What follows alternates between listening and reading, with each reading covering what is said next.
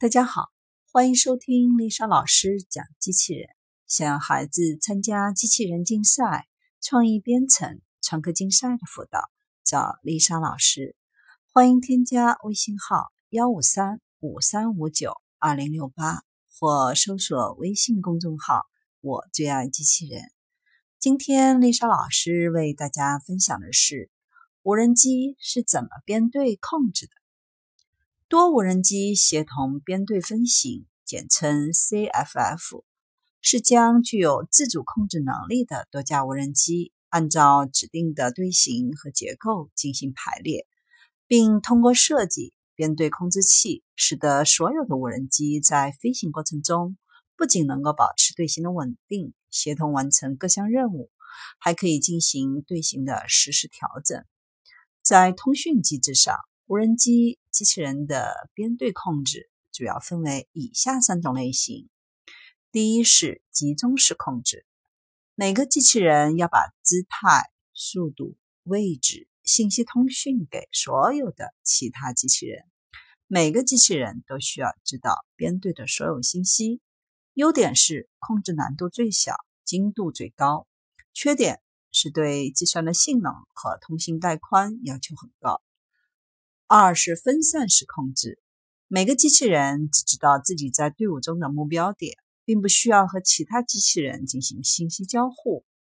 优点是编队方式结构简单，容易实现；缺点是对环境的适应性最差。分布式控制，每台无人机只和邻近的无人机进行信息交互，控制效果较集中式差。但对通信带宽的要求大大降低，实现比较简单。分布式控制所需信息量小，同时又避免了碰撞，便于工程实现。另外，分布式控制对编队的重组和分离都有一定的优势，可以把影响限定在局部范围内。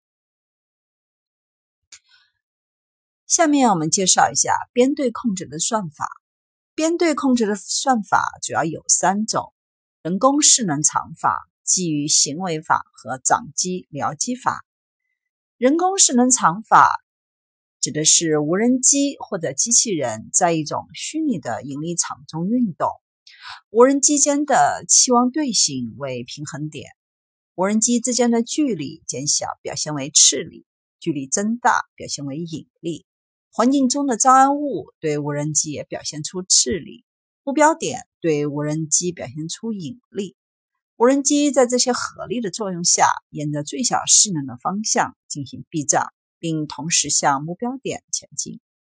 基于行为法，该方法使无人机间保持一个特定的几何形状，类似钢体的一种虚拟结构。各单机通过处于钢体上的不同点来保持队形。该方法大致分三个步骤：首先，建立虚拟钢体的期望动力学模型；其次，将期望的动力学模型转化为各单机的期望运动约束；最后，得到各单机的编队控制策略。